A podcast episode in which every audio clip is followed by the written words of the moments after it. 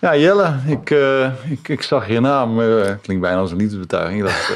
Dat is een interessante gast. Ook toen ik even klikte en ik zag, hij heeft een podcastserie. Toen dacht ik, hey, best wel leuk om een keer iemand die gave dingen doet en dat doet, eens een keer achter de camera te krijgen. Is ook gelukt. Oh, yeah. En tegelijkertijd vind ik best wel eng, want normaal stel ik de vragen. En nu worden de vragen om afgevuurd. Maar welkom. Dankjewel. Ja, dat is even schakelen, maar nu ben je wel leuk. Ja. Peper in je pand, daar gaan we het over hebben. Ja. En ook welk pand je dan peper aanbrengt. Ja. Misschien eerst even terug van hoe is het zo gekomen? Ja, dat je bent gaan ondernemen of überhaupt. Ja. Ja. Ik denk dat het vuurtje is gaan branden al op de basisschool al. Ik kan me één moment herinneren, dus dat ik, volgens mij zat ik in groep 6 of 7... en toen had ik bij de bouwmarkt een zakmes gekocht voor een knaak, 2,50 guldens. Mm-hmm. En die liet ik natuurlijk vol trots zien aan vriendjes op het schoolplein een dag later. En nu denken we, wat doe je met een zakmes op het schoolplein? Maar goed, jochie. En ik liet dat zien en ik weet nog dat ik zei, oh, tof, waar koop je die? En ik flapte er toen uit, ja, die verkoop ik. En ze kostte 10 gulden, hoeveel wil je er hebben? En ik weet dat toen Teun, Ten Haven, Anouk van Essen en nog 2 anderen zeiden, nou, ik wilde wel één. Dus ik zei, nou, wapenhandelaar. Hij begon als wapenhandelaar. Ja. En, die lach is alsof je hem voor het eerst hoort. Ik zie de kop al voor me. Dat ik hoop zo dat niet de titel van deze podcast wordt. Ja.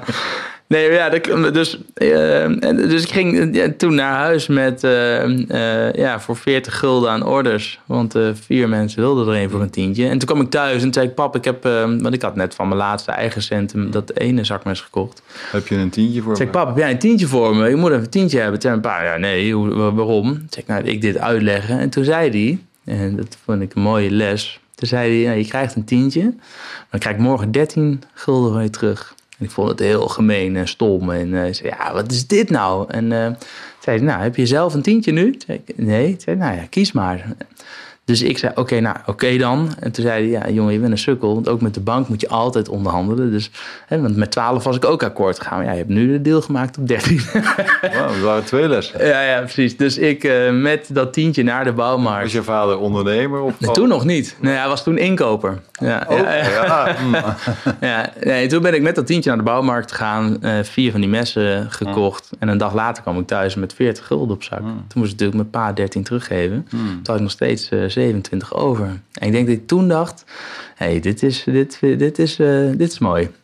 Dit gaat lekker. Want daarvoor, ik ging wel eens auto's wassen en dat soort dingen. Maar dat ging toch minder vlot dan dit. En en volgens mij was ik eigenlijk nog jonger dan toen, dat ik in de winkel liep en een bosje narcissen zag staan met een prijs erbij. En dat ik dacht als kind, wow, maar ik weet waar die dingen groeien.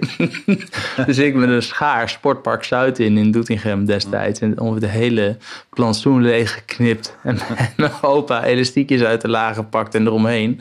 En langs de deuren, ja, hoe ik het verzonnen heb, weet ik niet. En we hebben al die narcissen verkocht. En dan kwam ik thuis met zakken snoep. Samenvattend, ondernemende energie. Ja. Wat ben je gaan studeren? Toen ben ik naar de middelbare school gaan, HAVO, blijven zitten in de brugklas, omdat ik alleen maar aan het buitenspelen was en niet heel erg kon focussen. Toen mocht ik nog net op school blijven in de eerste, maar dan moest ik wel verder op MAVO-niveau. Dus heb ik de eerste overgedaan, maar een niveautje lager. Daarna ben ik begonnen aan een mbo-opleiding. Heb ik na een half jaar gedacht, dit vind ik niks. Ben ik in de winkel gaan werken, wasmachines verkopen. Toen naar Groningen verhuisd. Daar op een andere mbo, ondernemer groothandel, ingeschreven. En ik weet nog dat we daar samen met Theo, een van mijn beste vrienden, verhuisden ik naar Groningen. En dat vind ik nog steeds wel een mooi verhaal. Want toen kwamen we... Je had eigenlijk 2 grote mbo-opleidingen, ROC's in Groningen. Is volgens mij nog steeds zo. Heb je het Oosterpoortcollege en het Alpha College. En we gingen naar het Alpha College en hadden een afspraak met de dean of zo, met de directeur. En we hadden ook allebei een pak aangetrokken. Ik heb geen idee waarom. En dat we daar binnen zeiden, nou ja, we overwegen deze school of het Oosterpoortcollege. En zeiden, ja, je moet natuurlijk hierheen. Maar waarom moeten we dan hier naartoe? Zeiden, ja, inkopen. Het zei, nou weet je wat? We hebben echt met 2 vingers in de neus de MAVO gedaan, omdat we gewoon geen zin hadden. Maar ja, nu kunnen we niet naar het HBO, we moeten eerst het MBO doen. Dus kunnen we een deal maken dat zolang wij alleen maar voldoendes halen, mogen we zelf bepalen of we naar de les komen of niet. Dus als we het op basis van zelfstudie redden, dan is het ook oké. Maar 1 voldoende en de deal is van de tuin, en dan komen we gewoon altijd. En toen zei hij, dat is goed. Zei ik, oké, nou dan gaan we het Oosterpoort afbellen. Dat was toch die les van je vader, hè? Die €13. Ja, dan misschien wel, ja. En toen zei hij, dat is goed. En zo geschiedde. Dus we hebben echt...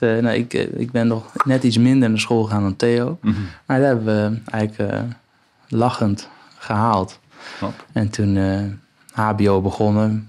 En daar kwam iets tussen, bier. Dus toen ben ik na een jaar mee gestopt. Gaan werken. Nou ja, dus ik heb de lange route genomen. En uiteindelijk... bij Nijenrode wel iets afgerond. Dus het is... ja. Dus lang gespeeld? Ik heb heel lang gespeeld, ja. Ja. Een paar baantjes gehad wel, maar... dat heb ik wel... Dat dus heeft je bent heel veel plekken in je leven al geweest? Als in? Meer veel gespeeld, gewoon veel dingen gedaan. Ja, veel proberen, kijken. En als het niet goed voelt, dan ga ik iets anders doen. En ik heb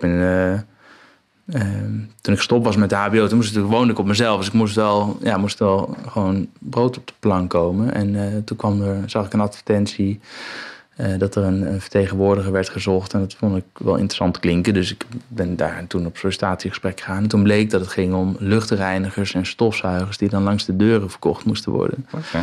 Maar kon wel morgen beginnen. En toen dacht ik, ja shit, ik moet toch iets. Dus ik ga dat maar doen. Overigens, toen ik daar wegging, een jaar later, dacht ik... dit ga ik echt nooit vertellen, dat ik dit een jaar heb gedaan. Ik vond het toch stofzuigers langs de deur verkopen. Ergens iets, ja, ik weet niet. Ik had daar toen niet, op de een of andere manier niet de beste associatie mee. Dus de vertegenwoordiger, de oom, die voor mij was het ook stofzuigers. Oh, dat weet ik niet. Dat zou kunnen. Dat beroep. Ja, maar uiteindelijk heb ik daar echt... realiseer ik me nu heel veel van geleerd van dat jaar. Ik ben bij ontzettend veel mensen, gezinnen binnen geweest... in allerlei type huishoudens. En dus qua mensenkennis, maar ook qua sales... heb ik daar echt wel heel veel ervaring op gedaan, denk ik. Maar daar was ik na een jaar ook echt wel klaar mee. Ja. En uiteindelijk kom je dan toch ergens op een manier terecht in wat je bent gaan doen? Kan je daar naartoe? Nou, ik weet dat ik s'avonds naar die stofzuigers op een gegeven moment naar huis reed... en toen had je nog die reclame van Monsterboard... met er is altijd ergens een betere baan, go, go, go. En daar heb ik toen thuis kwam maar eens op ingelogd... en daar zag ik toen een vacature, daar zochten ze iemand... met HBO-afgrond, dat had ik niet. 7 jaar werkervaring of zo, dat had ik niet. Affiniteit met voetbal had ik helemaal niet. Maar iemand die zich telefonisch wist te onderscheiden... en daardoor overal binnenkomt, die deals maken leuk vond. Leuk vond om met mensen om te gaan. En nou, dat paste allemaal wel. Skybox als kantoor, ik heb niks met voetbal... maar dat klonk dan toch wel interessant als begin twintiger. En toen heb ik de volgende dag gebeld... en me langs de secretaresse op de receptie gekletst... tot ik de directeur aan de lijn had... En gezegd, ja, ik heb iets voor je dat zorgt voor meer omzet, voor meer klanten, voor meer omzet bij bestaande klanten, nieuwe business enzovoort. Een heel verhaal. Toen zei ik, nou, wat dan? Dus dat is het enige nadeel. Je moet het echt zien en ervaren, anders komt het niet over. Dus ik kom graag bij je langs om het te laten zien. Dat kan op een woensdag of een donderdag. En op woensdag heb ik altijd Tom Poeser bij me. En toen zei hij, nou ja, kom dan maar op woensdag. Apart, maar nou, tot woensdag. En op woensdag ging ik daarheen in pak met een doos Tom Poeser. En toen zei hij, nou, ik ben wel benieuwd waar jij mee komt. Het zei ik, nou ja, jij zoekt iemand die zich telefonisch weet te onderscheiden... en daardoor overal binnenkomt. Ik zit nu zelfs bij jou aan tafel, dus wanneer mag ik beginnen? Nou, het zei hij maandag. En daar heb ik 3,5 jaar gewerkt. Gaaf verhaal. Ja, lachen, hè? Ja. En, maar dat was heel leuk. Misschien wel omdat ik niet zoveel met voetbal had... dat ik juist echt kon focussen op die gasten die ik meenam... naar die Skybox enzovoort. En toen verkocht ik digitale reclame. Toen ben ik gevraagd door Eens.nl, een restaurantenindex... om daar als sales- en marketingmanager aan de slag te gaan. En toen had ik me al ingeschreven bij de Kamer van Koophandel... omdat ik iets voor mezelf wilde doen, maar ik wist niet wat. Toch begonnen bij Eens. En eigenlijk al vrij snel zei ik... jongens, ik pak de motor en ik ga gewoon eerst eens een paar maanden... door Europa rijden en nadenken wat ik eigenlijk wil. Had je al een relatie in die tijd? Nee, die was toen uit. Ah. Dus dat was. Dus ik had toen, denk ik, een jaar of 3 een relatie met Brechtje. En ik was vooral heel veel met mezelf bezig. En nam haar echt wel een beetje te veel voor lief. Hmm. Dus zoals Van de Lubbe, man weet pas wat hij mist als ze er niet is. Dan weet de man pas wat hij mist. Stuk. Ja, ging uit. Ja, dat was echt al gewoon omdat ik, ja, wat ik zei, omdat ik gewoon te veel, gewoon te weinig aandacht voor haar had. Je was buiten aan het spelen. Ja, weer. Ja. Nee, en dus en toen heb ik dat speelde ook mee. En dan was ik eigenlijk toen zij zei, hier stopt het. Toen was ik eigenlijk, echt, dat klinkt heel stom, maar dat besef kwam echt toen pas van, jezus, wat ben ik een domme lul dat ik dit laat gebeuren. Mm. En toen heb ik dus de motor gepakt en ben ik door Europa gaan rijden om gewoon over na te denken van, wat wil ik nou eigenlijk? En toen heb ik op dag 2 vanuit de Ardennen al gebeld naar Inns met, ik kom niet meer terug. Mm. Ik dacht, wie hou je nou eigenlijk voor de gek? Je moet helemaal niet voor een baas gaan werken. En dat heb ik ook nooit meer gedaan daarna. Mm. Dus ben ik teruggekomen. Wanneer is dit? Hoe lang geleden? Dit is denk ik nu, zo'n goede vraag. Ik denk iets meer dan 10 jaar geleden. Hmm. Toen was je? Hoe oud ben je? 29, ja, nu 39. Ja. Hmm. Ja, ik denk dat ik 27 of zo, 28 was in die tijd. Ja. En toen ben ik teruggekomen op een gegeven moment. Echt, ik ben weggebleven zolang als ik kon pinnen. Dus op een gegeven moment was echt, ik kon nog net terug naar Nederland rijden. En het was echt helemaal op. Hmm. Toen ben ik bij een oom en tante in de Achterhoek op zolder. In een kamertje tegen kosten en inwoning. Moest ik de paarden helpen binnenzetten. En dan mocht ik daar blijven wonen. Hoe lang ben je weg geweest? Een maand of 3. Mm. Ja. En toen ben ik voor mezelf begonnen zonder dat ik wist wat ik ging doen. Mm. En dat is uiteindelijk een internetmarketingbureau gewonnen. Was je er jezelf aangelopen al? Voor die tijd? Of was het allemaal steeds... Nou, ik ben, de breuk met mijn vriendin toen... dat was echt wel een eye-opener voor me.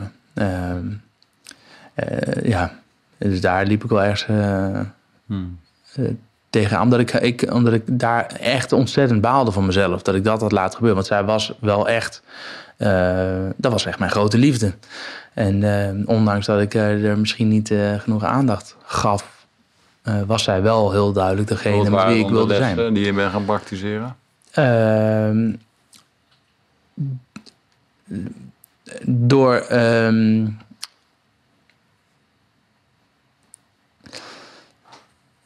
Ja, dat klinkt heel stom, dat het dus niet... Het draait niet alleen maar om jou.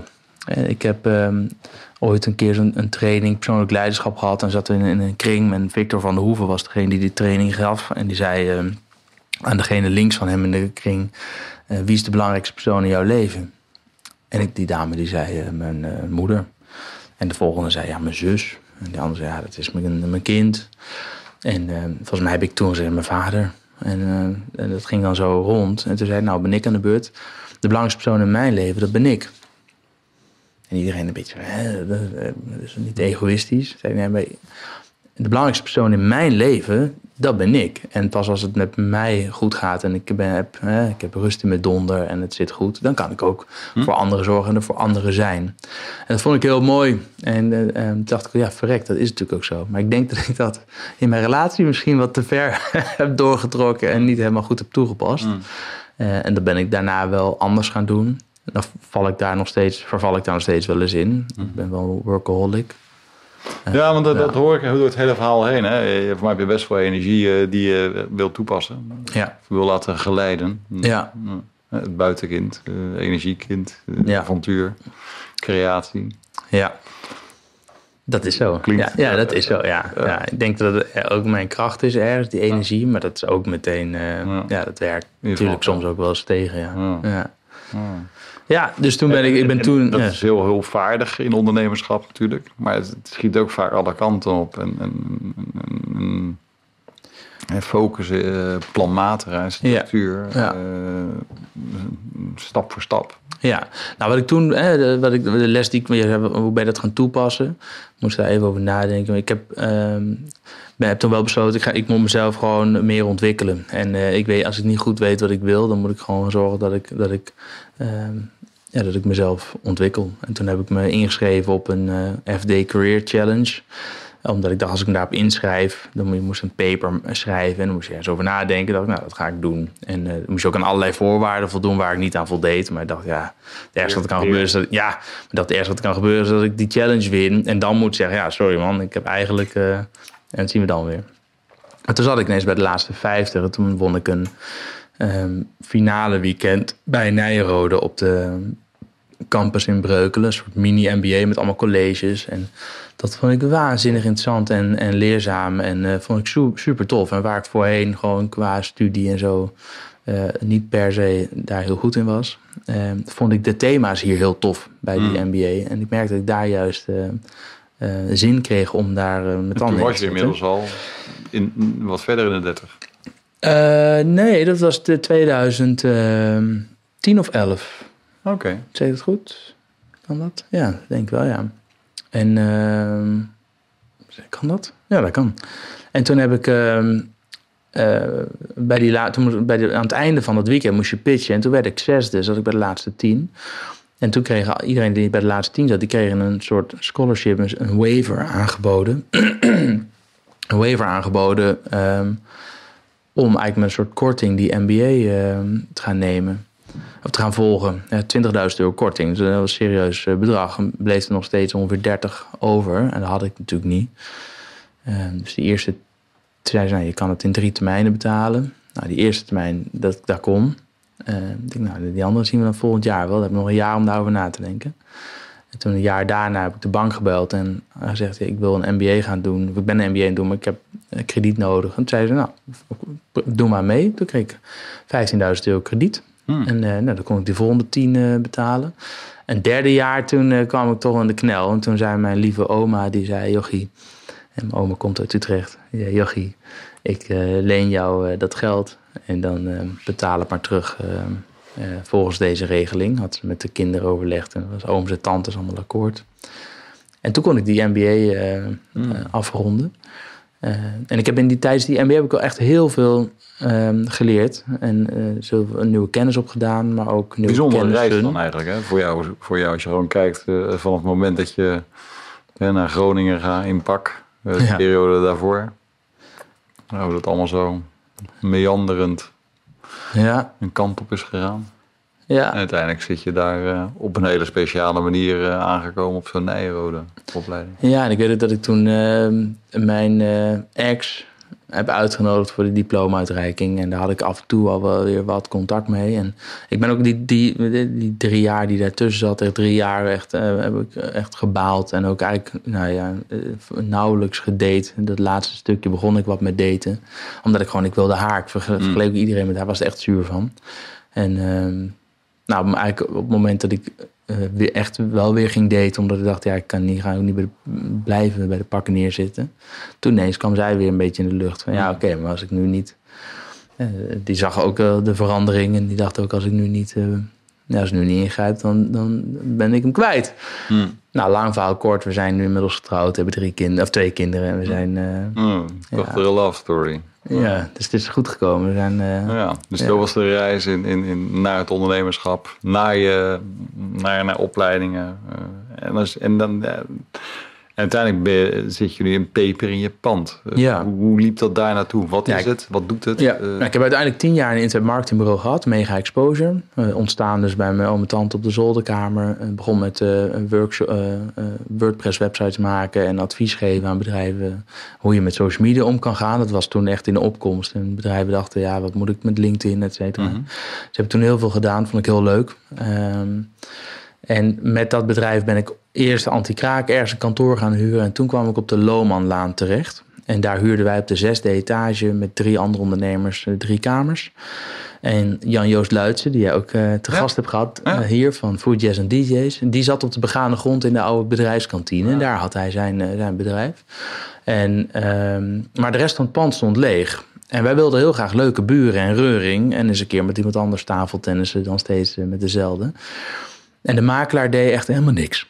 De makelaar was echt zo'n ongeïnteresseerde lul in een blauw pak. En die kwam 3 keer in een jaar tijd met in zijn kielzog een potentiële buurman of buurvrouw. Ja. En die zei dan, ja, dit is het. Kijk me ervoor rond en als je vragen hebt, sta ik hier. Ja. En wij dachten, zo krijgen we nooit leuke buren. Dus toen hebben we een website gemaakt, want dat deden we toch de hele dag. En filmpjes met, hey, kijk, deze kamer is leeg, maar daar kan jij zitten. En dan zit je gezellig naast ons. En toen hadden we in 1,5 maand 6 nieuwe buren. En toen heb ik de eigenaar van het pand opgebeld en zei, mogen we dit niet blijven doen? En wil je ons daar dan niet wat voor betalen? Ja, graag. En 1,5 jaar later zaten er 43 bedrijven in het pand en zat het pand vol. Wauw. En toen had ik een stagiaire, Jaron. En Jaron zei tijdens het pingpong, Jelle, wat ben je nou met die panden aan het doen ineens? Want ik was op het fietsje gestapt en kijk, is er niet nog ergens een pand leeg? En toen was er een pand aan de Kanaalweg. En daar belde ik bij de buren aan. Weet jij van wie dat lege pand hiernaast is? Ja, van Herman. Heb je een nummer van Herman? Ja, heb ik wel. Herman bellen. Herman, jij hebt een leeg pand. We hebben een wachtlijst. Kunnen we niet eens praten? Nou, dat komt wel. En voordat ik wist, had ik dat pand. En toen belde iemand en zei, goh, ik heb dat van Herman gehoord. We hebben een pand in Hilversum. Kan je niet een keer komen? Dus ineens waren we met meerdere locaties bezig. En toen zei Jaron, die zei, wat ben je nou met die panden aan het doen? Toen zei ik, nou, als jij een leeg pand hebt, stoppen wij er weer een beetje peper in. Toen zei hij, ja, geen peper in je reet, maar peper in je pand. Heet het ook zo? Toen zei ik, ja, vanaf nu wel. En toen hebben we peper in je pand vastgelegd en zijn we onder die naam verder gegaan. Ook wel een beetje afzetten tegen die standaard makelaars. En,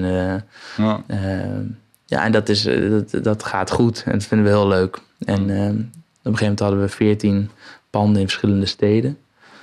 Verhuisden we zelf naar de Europalaan in Utrecht. Waar een complex was van 33.000 vierkante meter, waarvan 25.000 meter leeg stond. En hadden we een leuk contact ook met de eigenaar. En toen zijn we daar ook eigenlijk weer hetzelfde gaan doen. En tegelijkertijd heeft die eigenaar met een andere partij, met de jongens van de Stadstuin, dat is ook een concept wat in Utrecht is ontstaan, zijn ze Dotslash begonnen.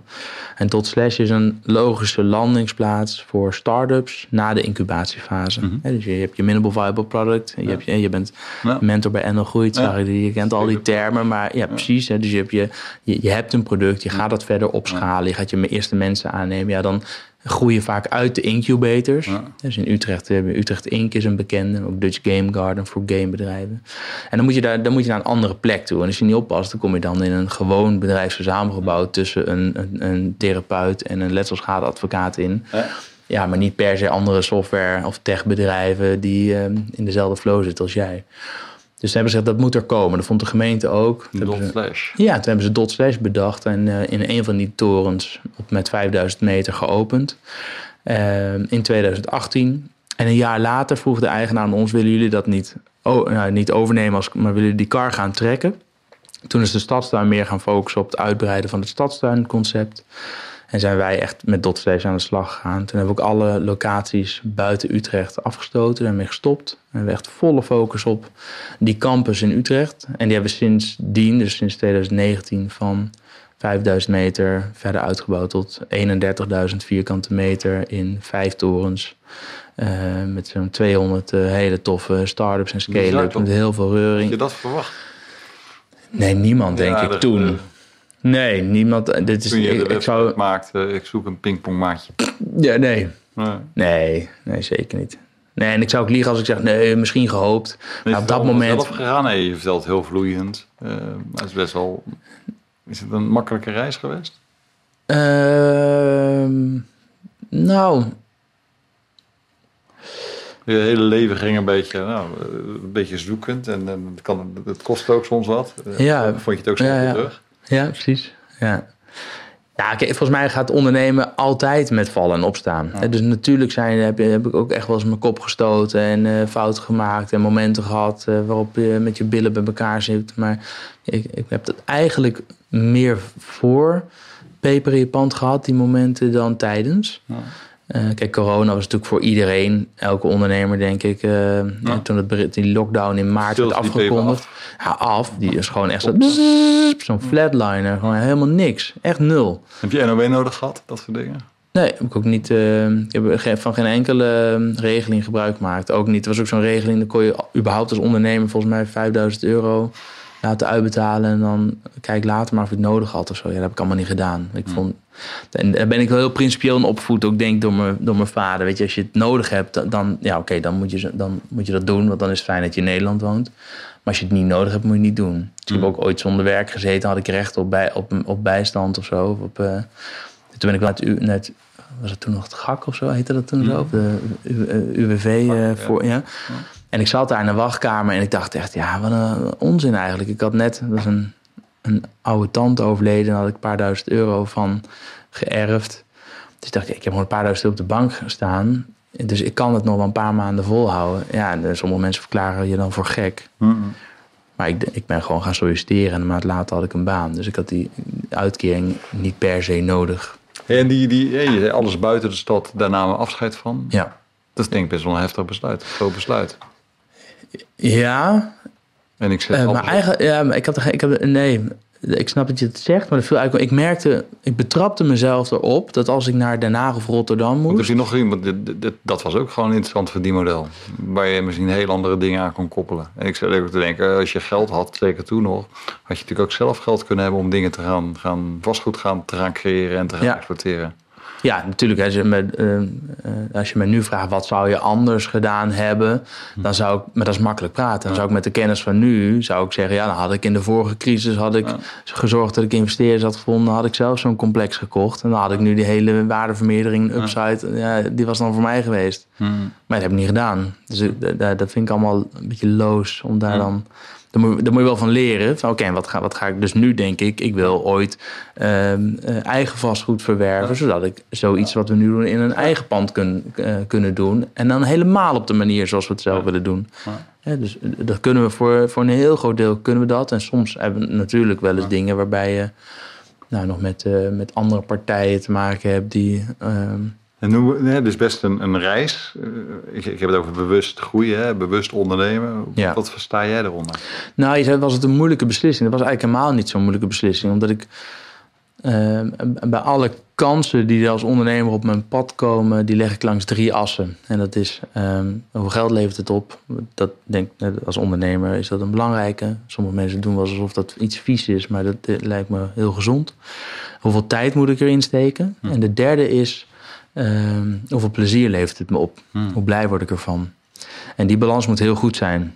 Dus ik doe wel eens dingen die ik niet heel leuk vind... maar die kosten dan niet zoveel tijd en leveren vies veel geld op.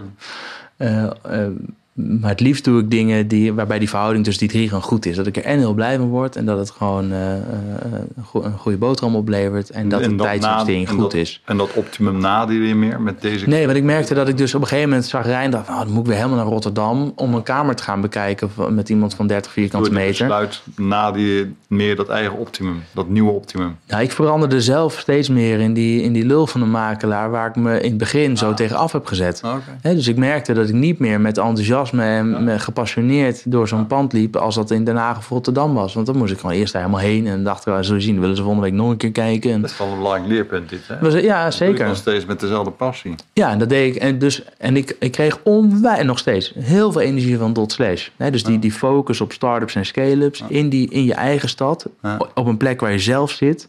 waar je buren allemaal kent... met een team van hoeveel mensen? Ja, inmiddels 7. Maar in het begin in mijn eentje. En op een gegeven moment komt daar natuurlijk steeds wat bij. Word je groter, kun je het niet meer alleen aan. Of ook daarvoor geldt bij werkzaamheden... die verhouding in die assen wordt anders. Dus je gaat op een gegeven moment... Maar kan je dan zeggen dat je hebt een soort optimale omzet... op een gegeven moment bereikt, dat het dan is? En dan de tweede vraag is dat helemaal oké? Als je op een gegeven moment heb je een soort vaste inkomsten, denk ik. Hè? Alles is gevuld. Ja, dat is één van... Je kan niet opeens naar 50 miljoen groeien. Ik zeg niet dat het hoeft, maar... Nee, maar ik vind inderdaad groeien om het groeien vind ik echt onzin. Daar heb ik dat heb ik niet. Ja. Dus ik hoef niet... Ik hoef niet te groeien om te groeien. Ja. Ik wil groeien als dat toevallig zo loopt en het voelt goed... en ik heb er nog steeds heel veel lol in. Ja. En dat zijn mooie kansen. Dan wil ik die grijpen. En als dat toevallig betekent dat je groeit, dan is dat mooi. Maar ik hoef niet te groeien om te groeien. Ik hoef niet te groot te worden. Nu heb je een hele bestendige boterham. Ja, dus een van mijn andere dingen waarvan ik nu denk... dat had ik veel eerder willen weten als ondernemer... is dat ik toen ik websites verkocht en trainingen en workshops gaf... Dat was elke keer projectmatig en hapsnap. Dus dan zat ik in een project en dan moest ik ondertussen wel weer zorgen dat de volgende klaar stond. En zeker als je dat met personeel doet, dat gaf best wel stress. En je moet elke keer opnieuw maar weer hopen en je best doen dat er een nieuwe opdracht komt. Dus het werk aan een schaalbaar en terugkerend recurring income model... ja, dat besef is pas veel later gekomen. Dus achteraf had ik bij dat intern marketingbureau gewoon al met abonnementen moeten gaan werken. En ook hosting moeten gaan doen. En, maar dat is allemaal, ja, nou, dat is mooi. Dat weet ik dan nu, neem ik weer mee.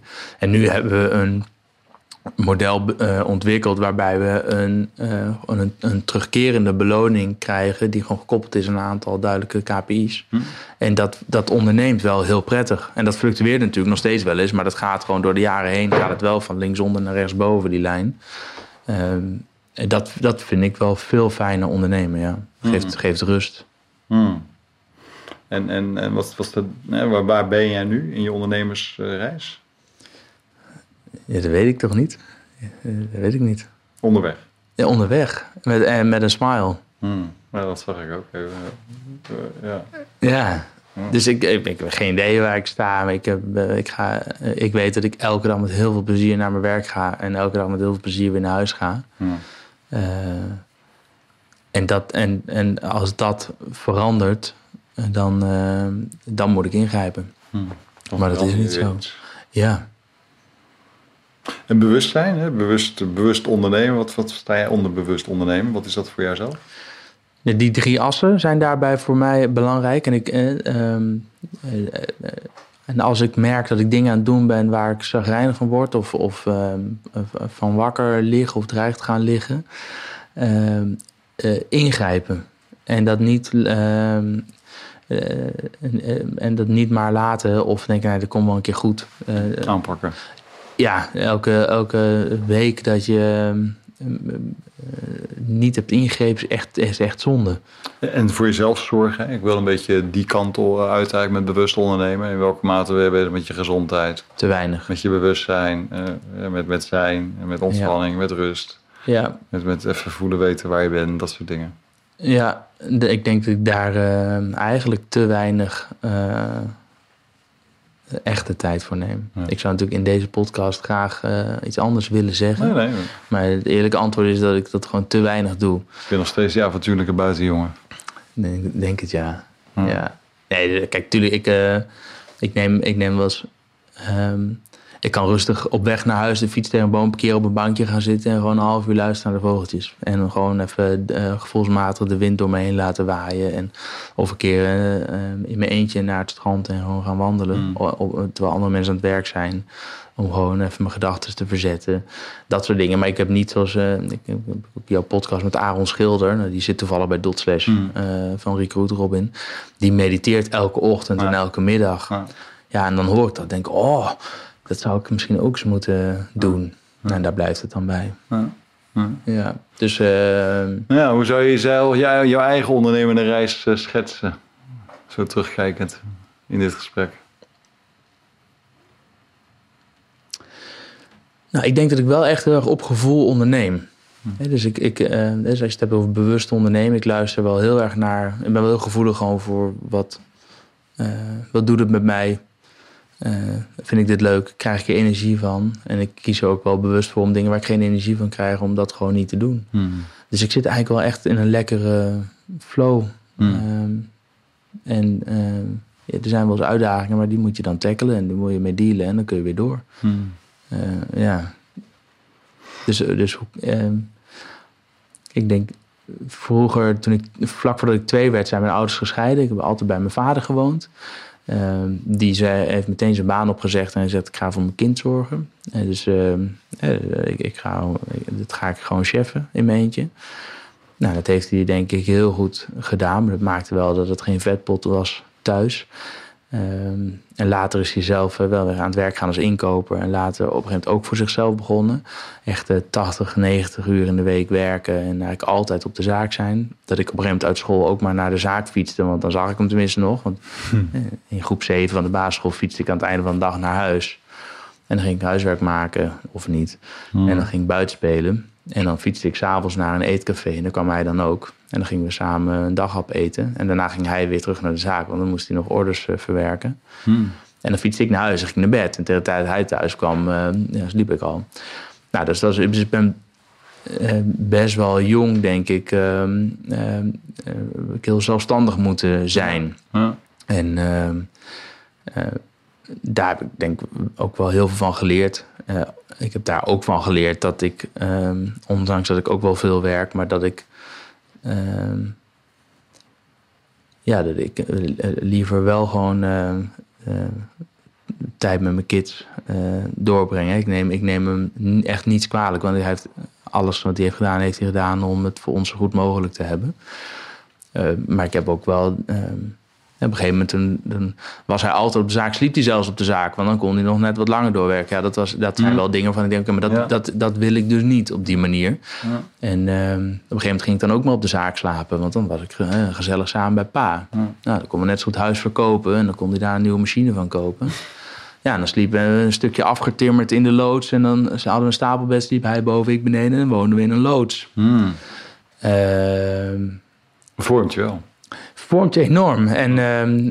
En dat was allemaal, weet je, dat was niet omdat het nou allemaal per se zo goed ging, dat bedrijf, dat hij zo hard erin moest werken. Dus we hadden echt geen vetpot toen. Hmm. Dus, maar wat ik daarvan heb geleerd is dat geld... ook zonder geld kan je heel gelukkig zijn. En we hadden heel veel lol. Hmm. En weinig luxe, maar wel heel veel plezier. Dus... ik ben niet bang. Ik ben gek op mooie spullen, laten we dat voorop stellen. Maar ik ben niet bang om geen geld te hebben. Hmm. Je hebt al vroeg geleerd dat geluk ook in andere dingen zit. Ja, ja. En mijn vader zat geld maakt niet gelukkig, maar het is wel verdomd handig. Nou, dat is waar.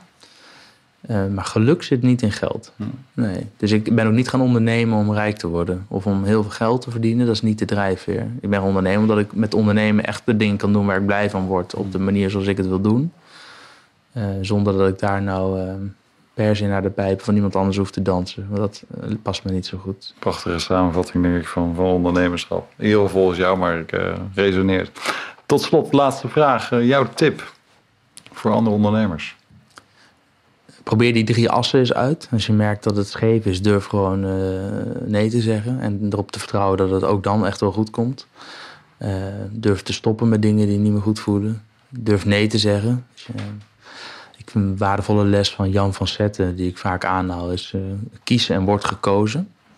Dus kies jouw manier van ondernemen en vertrouw erop dat de mensen die daarbij passen, die bij jou passen, dan automatisch voor jou kiezen. Dat resoneert. En dat, sommige mensen noemen dat de kosmos.